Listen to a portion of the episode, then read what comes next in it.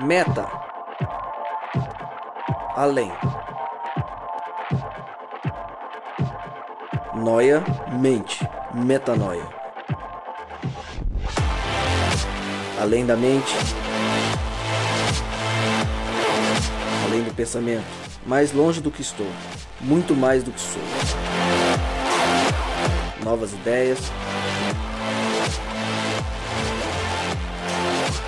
novas convicções.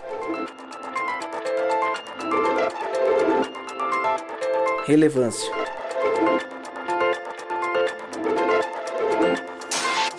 Plenitude. A busca pelo ideal.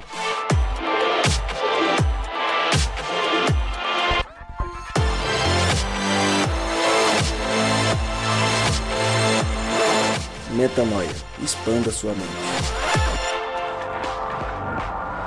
Seja muito bem-vindo. Começa agora mais um podcast Metanoia. Chegamos ao podcast Metanoia 66. É isso aí, 66 vezes que eu falo que meu nome é Lucas Vilches. Estamos juntos nessa caminhada. Lembrando você que toda terça-feira um novo episódio é lançado e você pode acessar todos os nossos conteúdos direto no nosso website, portalmetanoia.com com. Nosso time já está à mesa, vamos direto pro tema, porque é um tema atual, um tema que tem um, um lado muito triste, mas que eu acho que todos nós paramos para refletir sobre o que aconteceu, sobre as pessoas e sobre o que, que a gente pode tirar de algo tão grande, tão trágico como foi o que aconteceu com a equipe da Chapecoense no trágico acidente de avião que aconteceu há alguns dias, onde mais de 70 pessoas morreram e milagrosamente algumas sobreviveram. Então, antes da gente falar sobre as nossas impressões, o que a gente pensou e o que é que a gente pode tirar de algo como esse que aconteceu, vamos apresentar quem está à mesa de forma efusiva, depois a gente baixa o tom. Tiago Nakan, o Japa. O que você está me olhando com esse olhar assim, Japa? Você já está refletindo é, isso aqui é um olhar apaixonado. Ah, love is in the air. Seja bem-vindo, Japa. Flávio vai ficar com ciúmes, cara. Ixi. Certeza. Olhando de forma apaixonada pro Lucas? Ó, Sim, sempre. olha só. Obrigado, Japa. Coisa linda, né? Menino bonito. Marcele Fradeschi. Olá, Seja tudo muito bem? bem-vinda. Muito obrigada. Legal estar aqui com vocês de novo. Bora, Sempre, sempre. uma alegria. Rodrigo Maciel. Tô aí, cara, com um pouquinho de dor no estômago aqui, mas Ixi, segura essa dor aí, meu. vou até o final porque faz valer a pena aqui cada dia que a gente grava com essa companhia maravilhosa de vocês aqui. Legal. Bom, é, a apresentação a gente sempre faz de forma efusiva porque a gente está entre amigos, entre pessoas que se amam, que se gostam muito, que vivem juntas. E acho O que, que, que é efusiva, Lucas? efusiva é com, com uma alegria demasiada. Quando você faz algo com, com muita. Eu, tô- eu perdi a palavra agora. É, empolgação? com- empolgação, obrigado. Pronto, Exato. pronto. Eu não vou mais usar a palavra efusiva, eu acho que ele se incomodou. Não, eu aprendi demais agora com Então você, tá bom. cara. Lucas Ele também que é deu cultura. a definição, né? É, Eu Acho que você ele viu? queria meio que te zoar. É, pode ser. Sensacional. Bom, é, então, como eu vinha dizendo, eu ia baixar o tom agora, vamos baixar o tom então. É, na verdade, porque o tema não é um tema é, fácil de falar, não é algo bom de acontecer, muito pelo contrário. Eu acho que todos nós, é, quando ficamos sabendo do que aconteceu ali com, com o avião da Chapecoense, é, todos nós ficamos é, bastante mal por pensar que aquele era praticamente um roteiro improvável de um filme. Uma equipe média do Brasil vai para um torneio sul-americano, ganha jogos improváveis, na semifinal classifica com um milagre do goleiro no último minuto. E aí vai para disputar o maior título da história do clube, um clube que ia se tornar um clube é, maior devido à conquista.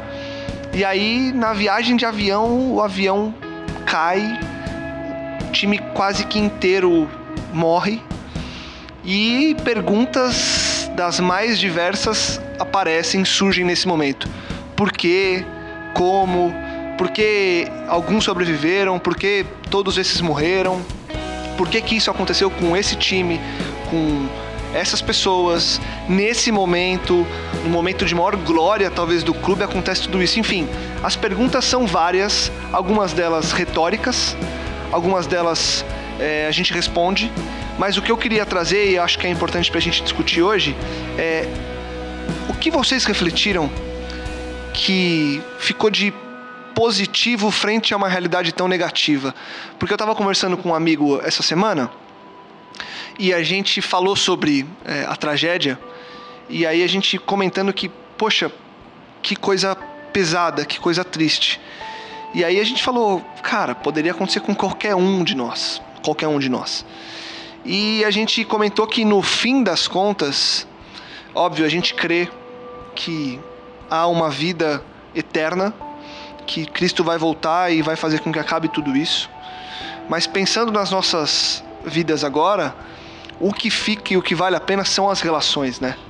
É, e isso mexe com as nossas prioridades, porque quando você vê que pode ser com você amanhã, o que mexe com você hoje? E aí eu queria perguntar para você exatamente isso.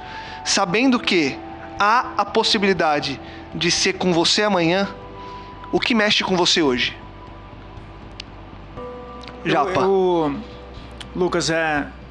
Eu acho que essa pergunta a gente deveria se fazer todos os dias, né? Boa. Porque muita gente. Muitas vezes a gente vive aí uma vida sem propósito, uma vida, sabe, esperando que chegue a viagem dos sonhos, que eu acumule bens, que eu acumule coisas lá no futuro. E, e ultimamente eu tenho pensado todos os dias, cara, que, que eu vou fazer hoje? O que, que eu vou deixar como marca de Cristo nessa terra através de mim hoje? Que amanhã, cara, amanhã a gente não sabe, a gente não sabe o que vai acontecer daqui a pouco. E a real é que hoje eu acho que a gente caminha e a gente está aqui perto do, da, da, principal avenida do, do nosso país, a Avenida Paulista, e muitas vezes a gente olha as pessoas andando e elas até parece que elas estão indo para algum lugar, mas muitas caminham sem rumo, sem um propósito, né? Sem um porquê, é, buscando algo que não preenche, que, que não traz valor, que não traz significado para a vida. E a real é que se, se a gente não vive uma vida com propósito, se a gente não entende por que, que a gente está aqui, é, fica difícil a gente a gente olhar para essa situação aí que que é a morte que é, é uma das certezas que a gente tem que, que vai acontecer ou que pode acontecer, caso Jesus não volte até o nosso dia. E aí a gente, a gente olha com temor, a gente olha com, com medo, né? Mas no final das contas, a gente viver uma vida com propósito é, significa que a gente vai estreitar mais os nossos relacionamentos, que a gente vai estar mais próximo das pessoas que a gente ama, valorizar aquelas que a gente ainda nem conhece, né?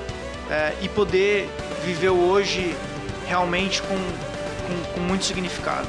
Legal. Marcele, você acha que esse viver hoje que o Japa trouxe, e ele já trouxe carregado no que ele respondeu, viver hoje com muito significado é viver olhando para o outro é, em detrimento de ficar olhando para mim, para o meu eu, para o meu ego, para as minhas coisas, para as minhas conquistas, para as minhas viagens. Você acha que é por aí o caminho? Foi por aí que você refletiu ou o que mais você refletiu quando aconteceu essa, essa tragédia aí? Eu acho que um momento como esse ele causa comoção geral e a gente viu que foi uma comoção mundial, né? Que traz porque Todos os dias morrem pessoas das mais diversas maneiras, mas é um acidente muito trágico. Então, todo mundo, acho que traz para todo mundo uma reflexão sobre a vida mesmo.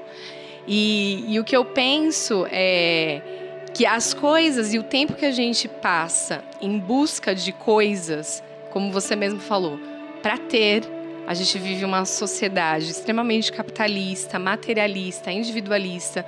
Então eu quero ter o melhor carro, eu quero ter a melhor casa, eu quero ter os melhores móveis, as melhores roupas. E a gente entra numa busca insana por esse tipo de coisa.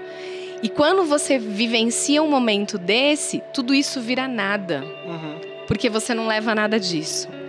E, e, eu acho que todo mundo que passa por um momento de perda, eu, eu já passei, perdi a minha mãe você sempre fica pensando o que eu poderia ter feito a mais por essa pessoa.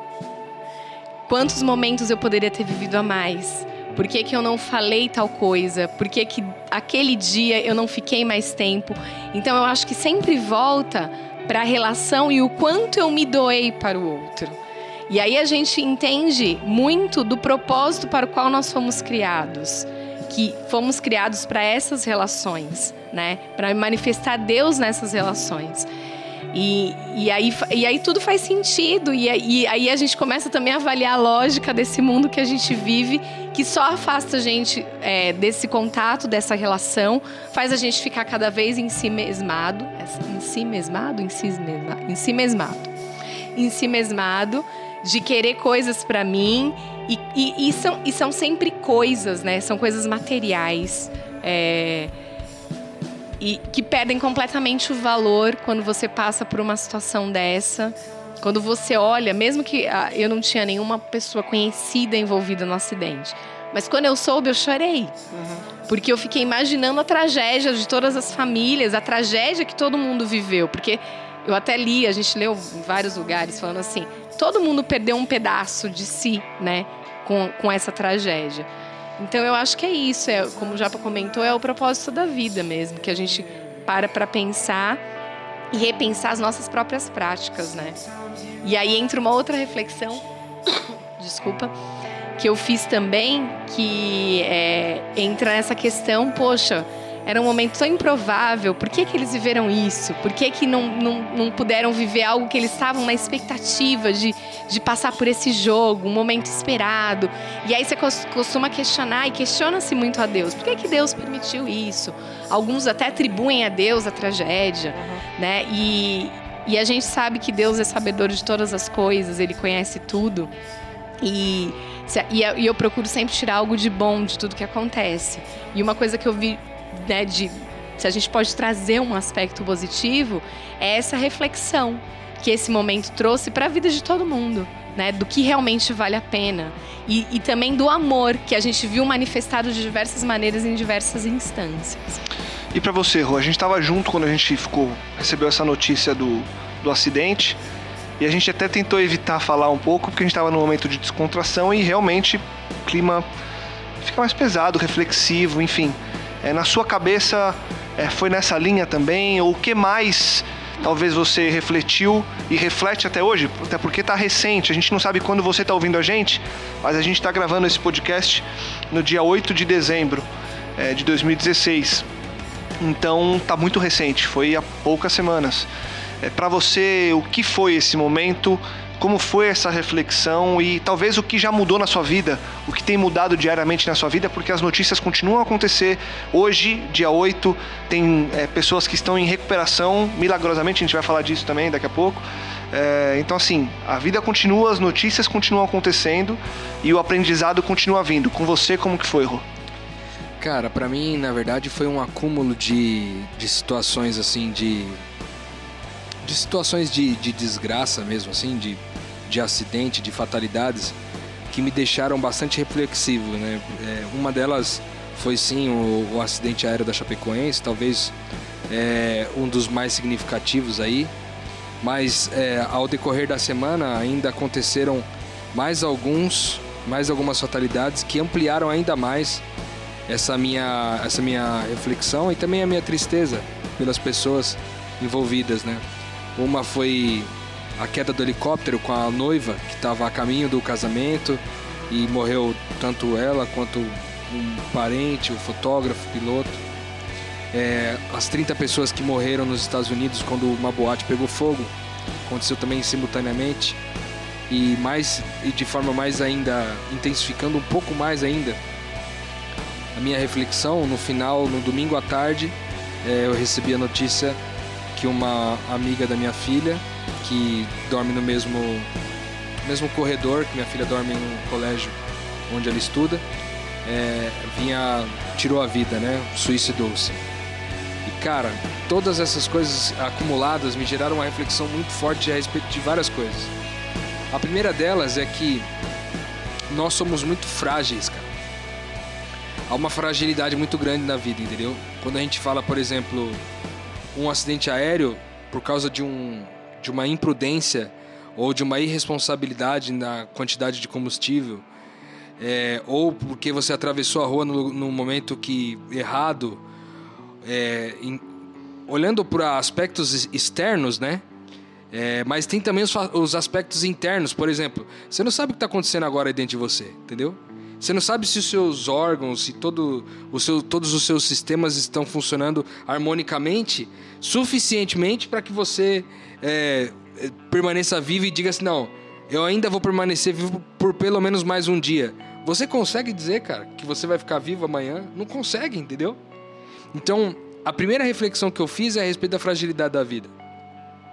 A segunda reflexão é em função de que coisas é, ruins acontecem com pessoas boas. E isso é um, é um fato, né? Às vezes a gente acha que porque a gente vive uma vida justa, uma vida boa, nada de mal vai acontecer com a gente. Isso não é a verdade, né? Coisas ruins acontecem com pessoas boas. Cara. E é, certamente aquela moça que estava indo se casar era uma pessoa boa.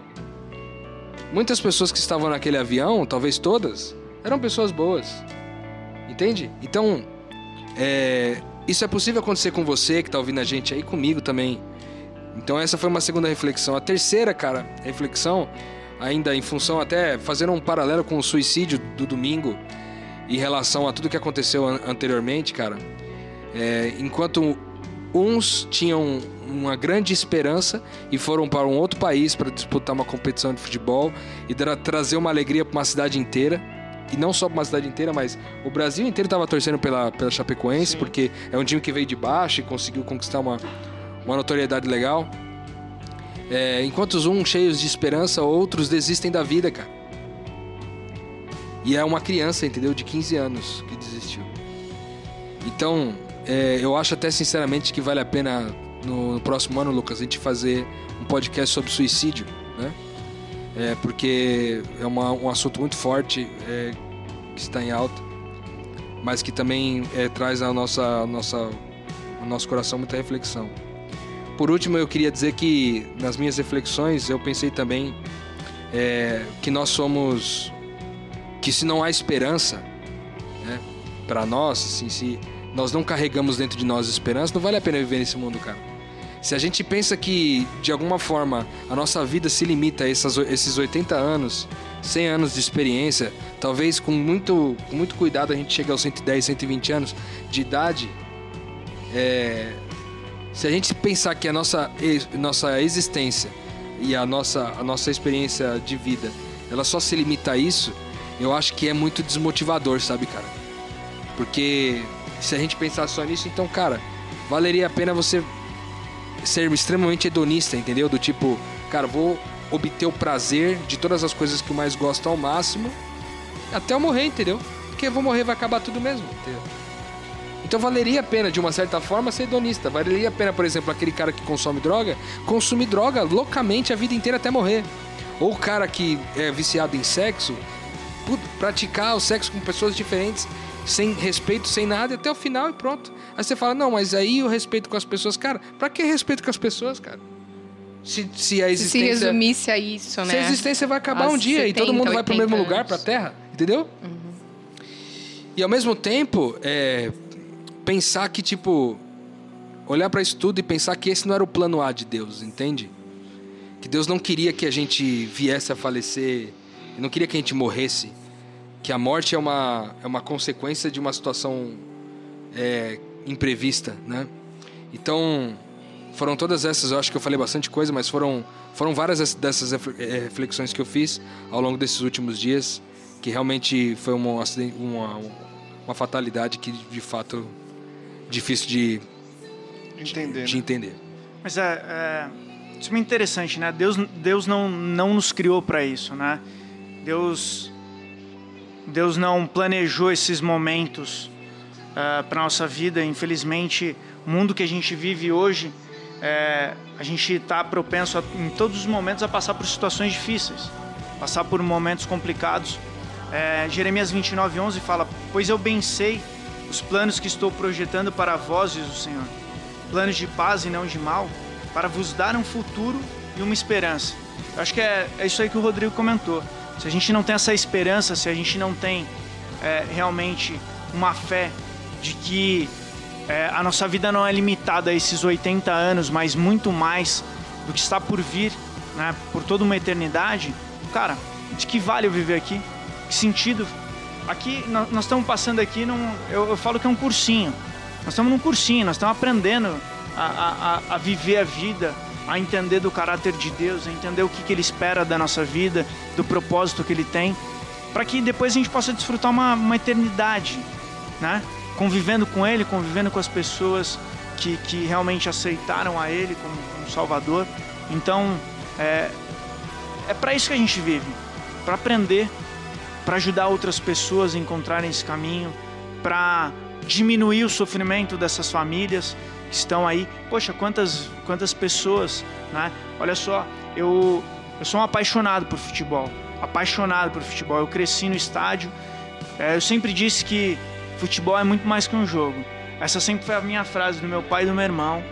É, a gente, todas as minhas histórias de vida, todas as minhas conversas com meu pai, quando eu decidi que eu ia me casar, quando eu contei para o meu pai que eu ia me casar, foi numa arquibancada de futebol a minha relação com o meu irmão e com meu pai, ela se deu toda no, no estádio de futebol. E a gente viu sim muita comoção, a gente viu muita solidariedade. E quando eu vi, por exemplo, é, os estádios cheios, né? tanto em Chapecó é, quanto, quanto no, no, no, estádio do Atlético Nacional, cara, que, é isso que o futebol faz? É, Parece que não, mas assim, há muito tempo, eu há um tempo desisti de ir aos estádios. É, e foi, foi nesse ano, foi recente. Agora, eu, eu creio que quando eu olho para essas situações, eu ainda vejo esperança. Eu vejo ainda que existe ainda um pouco de, de amor. de amor, sabe, no coração. Acho que esse DNA de Cristo dentro das pessoas, ele não morreu por inteiro, ele está lá, ele só precisa ser despertado. Mas infelizmente, às vezes a gente só deixa com que o amor de Cristo se manifeste nas nossas vidas quando a gente passa por essas tragédias, quando a gente passa por situações em que, sabe, vidas são perdidas, famílias são destruídas, né? Então, eu creio nessa esperança. Eu creio que é, a gente tem muito mais aqui para viver, muito mais aqui para dar, do que simplesmente correr atrás do vento. Eu até queria fazer uma colocação, Lucas, se você me permite. Tá permitida. é, dentro disso que o Japa falou, que eu estava refletindo aqui, é, a gente acompanhou as diversas hashtags né, que surgiram nesse momento. Força Chape, Somos Todos Chape. E, e, foi um momento realmente de comoção que a gente percebeu nítido uma empatia das pessoas pelo que tavam, estavam vivendo as famílias, né, pela dor, a questão da solidariedade. E aí eu fiquei pensando que pela a forma como nós fomos criados por Deus e, e, o que o próprio Cristo pediu quando esteve aqui. Pai, que eles sejam um, assim como eu, eu e ti somos um. É, e, e a gente percebe, como o Japa falou, que tá no nosso DNA ser assim. Porque se, se nesses momentos a gente consegue ser, é porque tá lá. E de alguma, momen de alguma forma esses momentos eles resgatam esse DNA. Então, por que não exercitar isso em todos os momentos? Essa questão da empatia de colocar-se no lugar do outro e procurar se oferecer para o outro, né? Viver nessa relação de amor e se realmente se solidarizar, se doar, morrer para o seu tempo, é uma coisa que a gente sempre fala, né? É, em relação a, missão, a missão de Deus é a gente morrer para nós mesmos e, e para a gente gerar vida no outro. Então, eu acho que é, traz essa reflexão para a gente viver isso em todos os momentos, inspirar, influenciar as pessoas para que vivam dessa maneira também. É, o tava procurando aqui, eu achei um, uma citação do C.S. Lewis que diz que o sofrimento é o megafone de Deus para um mundo ensurdecido. Óbvio que para quem está passando, para as famílias, para quem está vivendo isso na carne, é um pouco mais difícil de entender o propósito agora. Mas para quem está de longe, no caso nós, você consegue ver as oportunidades que surgem, é, o quanto Deus é revelado mesmo em meio à tragédia, né? E aí eu queria perguntar para vocês o seguinte: na prática, na nossa vida, porque, ok, é muito bonito é, a solidariedade, a gente vê as pessoas indo pro estádio bater palma. É muito bonito você fazer homenagem. As televisões usaram na, nas transmissões agora da última semana, usaram o mesmo uniforme todas as televisões com um logo da, da Chapecoense grande parte dos times começou a usar é, ou o logo da Chapecoense ou as cores do clube, enfim, houve há uma comoção, houve uma comoção e vai continuar tendo essa comoção porque as pessoas querem inclusive ajudar. Então é quando surge a oportunidade. Ah, já querem que a Chapecoense não seja rebaixada por três anos. Tem time querendo oferecer jogadores é, emprestados de graça para o time.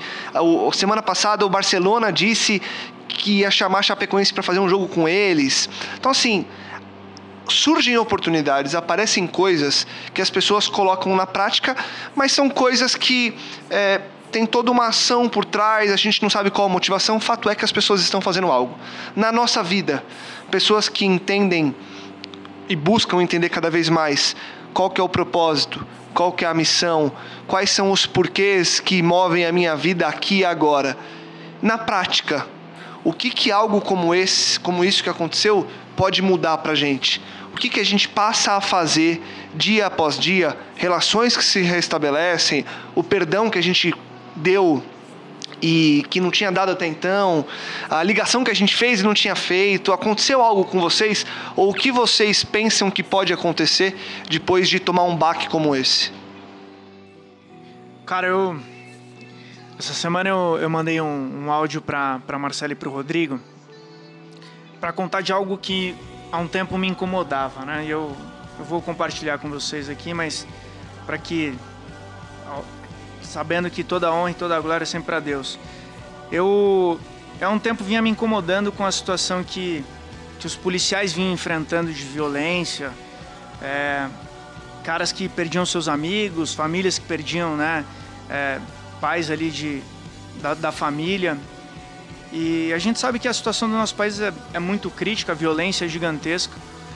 E, e aí isso me incomodava e eu comecei a orar pelos policiais. Comecei a todo dia pedir para que Deus os protegesse, para que Deus pudesse cuidar, para que eles voltassem para suas casas e pudessem se relacionar com suas famílias. Mas eu estava muito incomodado que, que eu ficava ali só orando tal, mas não fazia nada diferente. Até porque a gente sabe, a gente não tem muito o que fazer.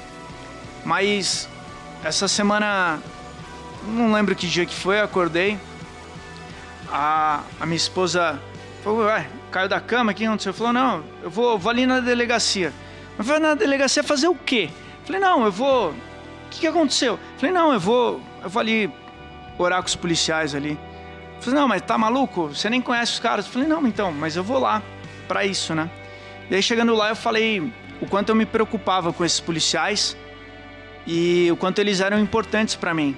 Que do mesmo jeito que, que Cristo veio para me salvar, para me proteger, de todas as coisas ruins envolvidas nesse mundo, é, eu, eu acreditava que eles também eram Cristo na minha vida, que me protegiam, que sacrificavam a própria vida para que eu pudesse também ter vida. Eu falei isso para eles e, e, fui lá e orei com os policiais que estavam saindo para ir trabalhar. Só que já fazia muito tempo, entendeu? Que eu tava nessa. Tipo, de fazer alguma coisa, de. Fora orar, sair lá e estar tá com os caras. Eu fiquei imaginando quantos caras perderam a vida e eu não tive a oportunidade de dizer o quanto eles eram importantes para mim, mesmo eu não os conhecendo. Quantos caras doaram a vida e eu não tive a chance de saber o nome desses caras. Então, a gente fica esperando muito tempo para agir. A gente fica com vergonha de dizer aquilo que a gente sente.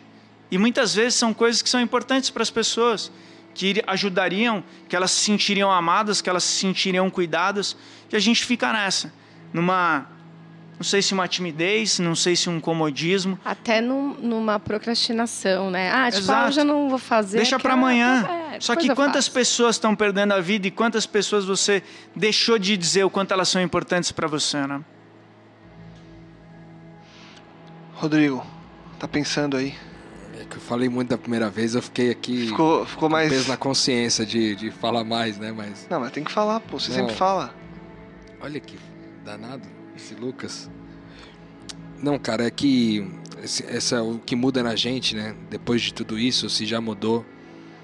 É, cara, o que mudou pra mim, de verdade, foi eu pensar no, no, no quanto eu amo minha família, entendeu, cara?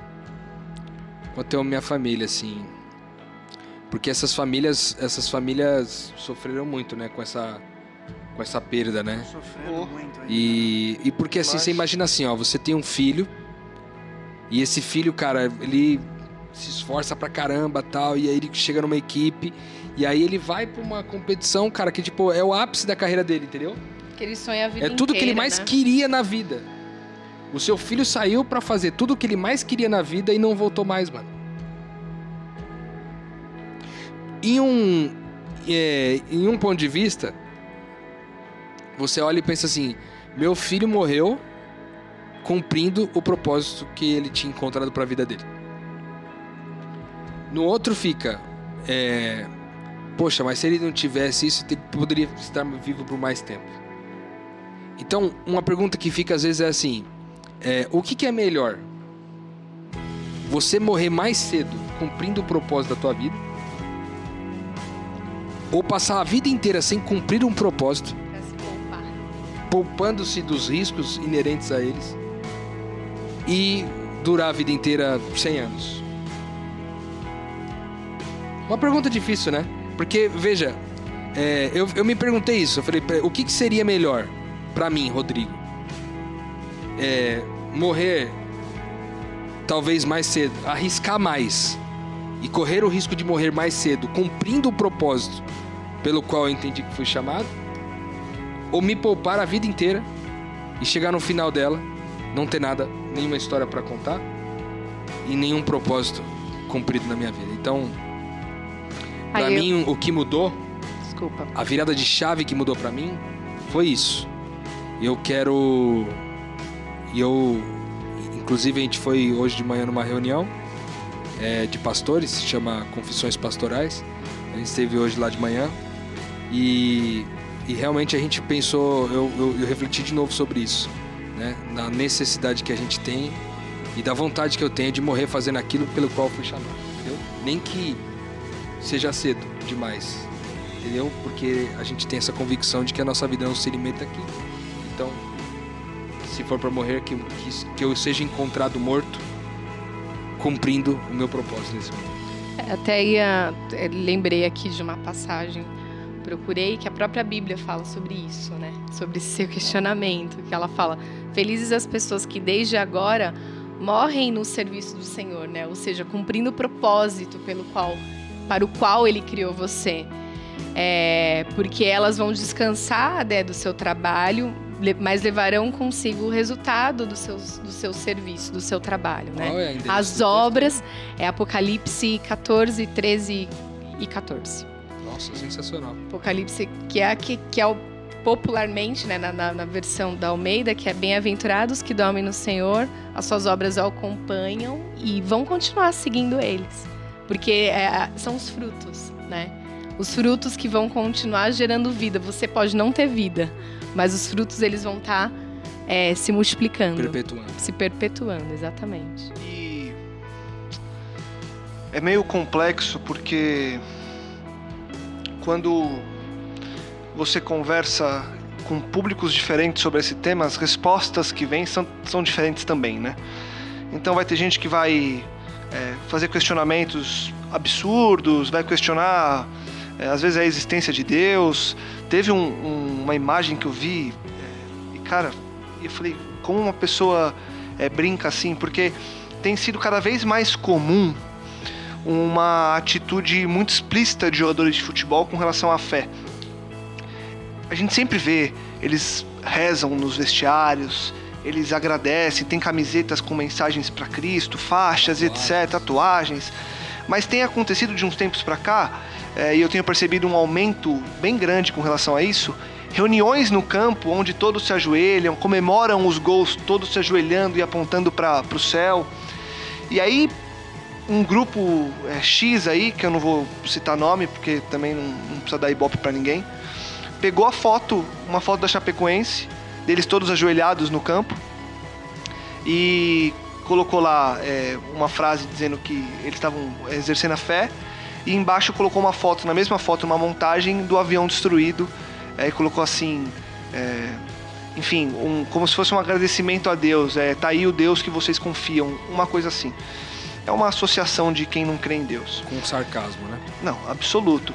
É uma ofensa, na verdade, porque fé é fé e a, Respeito, a né? fé que ele tem em não acreditar, a fé que ele tem no nada, é a fé que eu tenho em Deus. Então, assim, eu tenho que E respeitar dele, ele tem não- que respeitar a minha. Não garante a sua imortalidade e a ausência de sofrimento, Exato, né? exatamente. Na verdade, o desconhecimento, a ignorância com a, o sentido eh, da palavra, ser ignorante faz com que você ache que quem eh, crê em Deus não vai ter sofrimento, não vai morrer. E aí, quando a pessoa morre ou sofre, você fala, é, mas cadê seu Deus? Então, esse é um papo para outro dia, para a gente falar sobre. eh, a gente já falou, na verdade, aqui no podcast Metanoia sobre sofrimento, sobre morte, e a gente está falando aqui sobre um despertar, que é o que a gente está trazendo.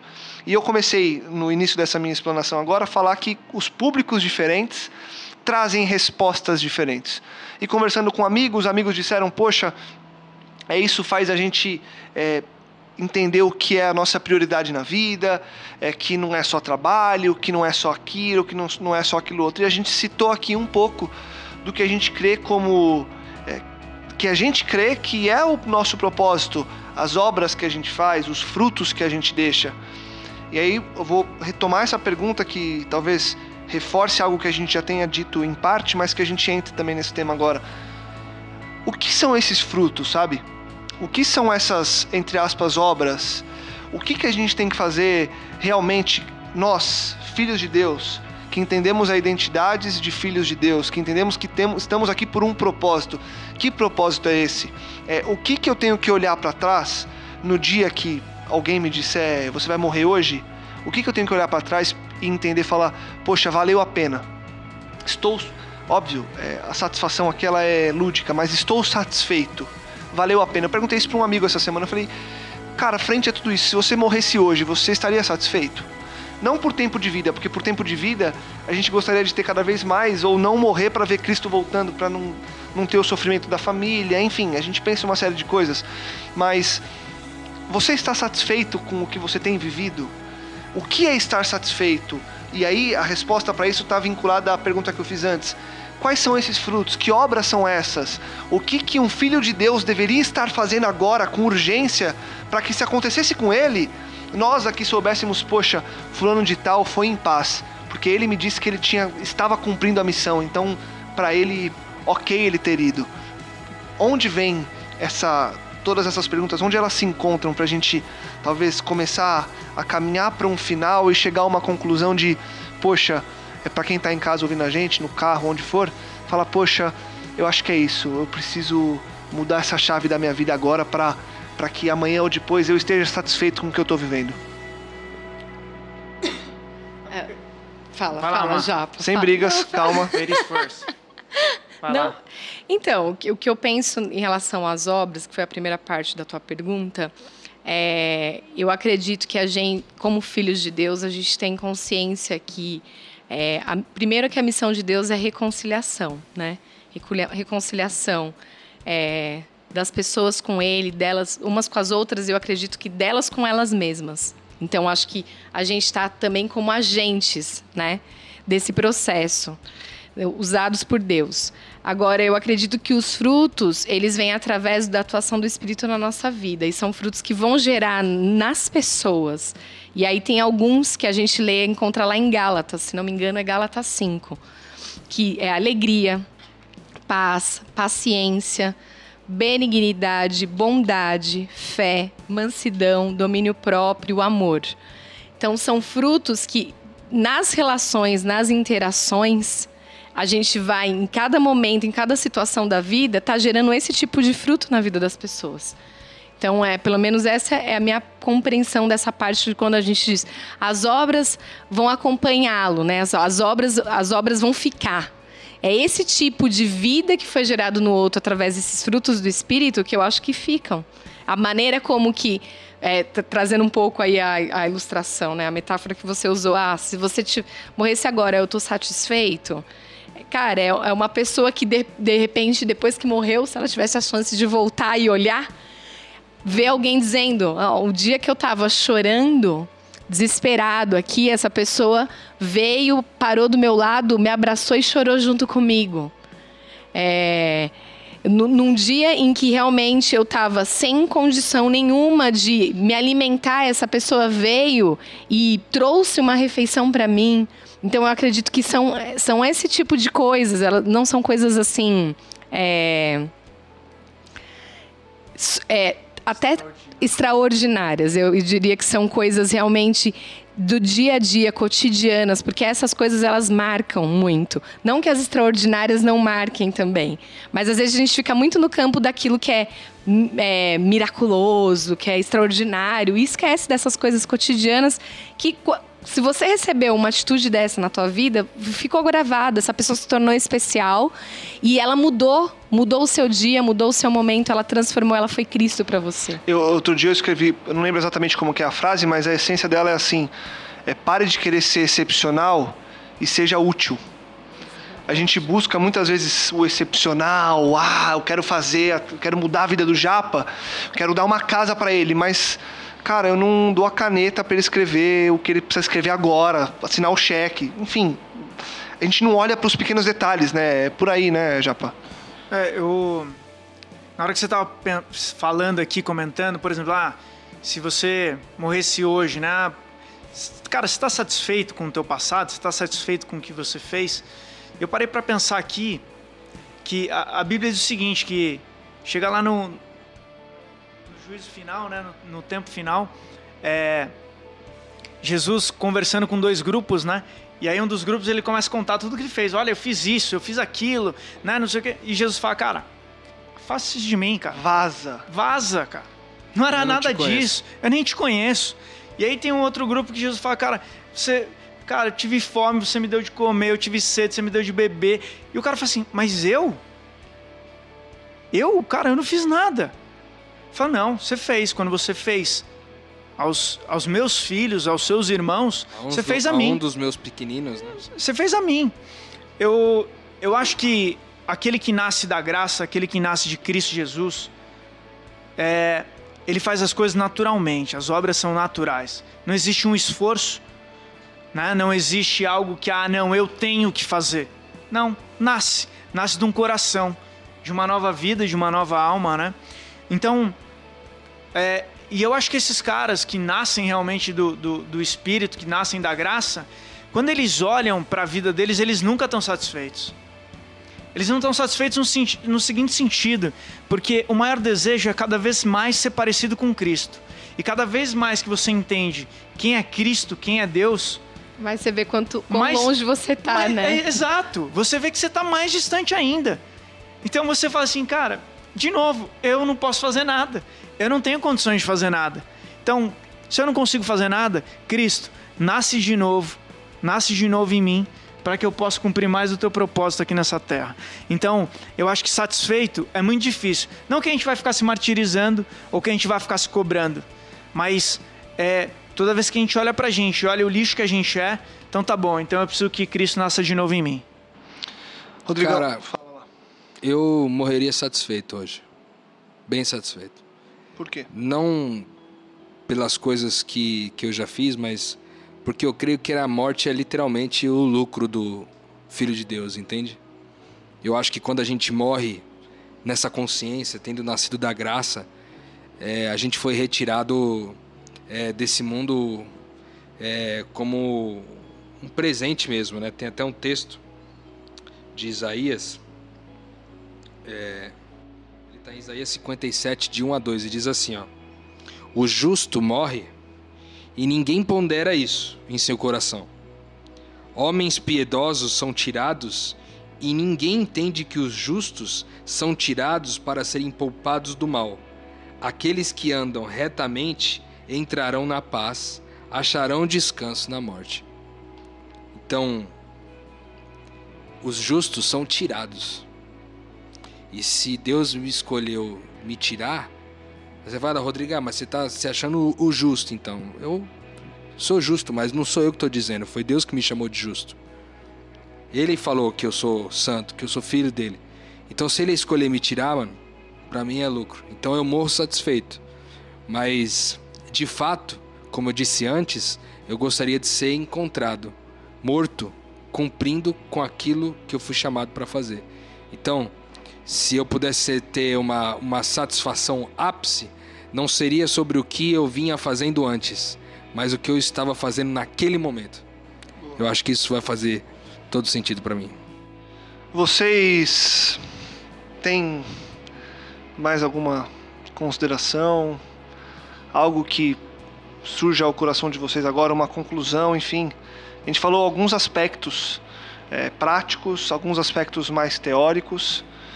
É, enfim, vocês querem falar mais alguma coisa? Japa, Marcele? Eu tava lembrando aqui, enquanto o Japa falava, da cena de um filme, A Lista de Schindler. Não sei se vocês lembram. Uhum. No Belo final, filme. quando ele, ele salva muitos judeus, né? Eu esqueci o nome do, do personagem do filme. É, não vou lembrar agora também. É. Que depois dele salvar uma série de, de judeus, e aí os judeus se, se reúnem para agradecê-lo, né?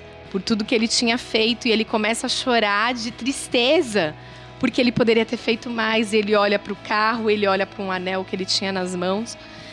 E aí é, fica claro, naquela, quando eu assisti esse filme, todas as vezes que eu, sim, que eu assisto, eu choro, porque fica claro é, o motivo pelo qual Deus criou pra, a gente, que é pro outro, sabe? Que é pra gente gerar vida no outro.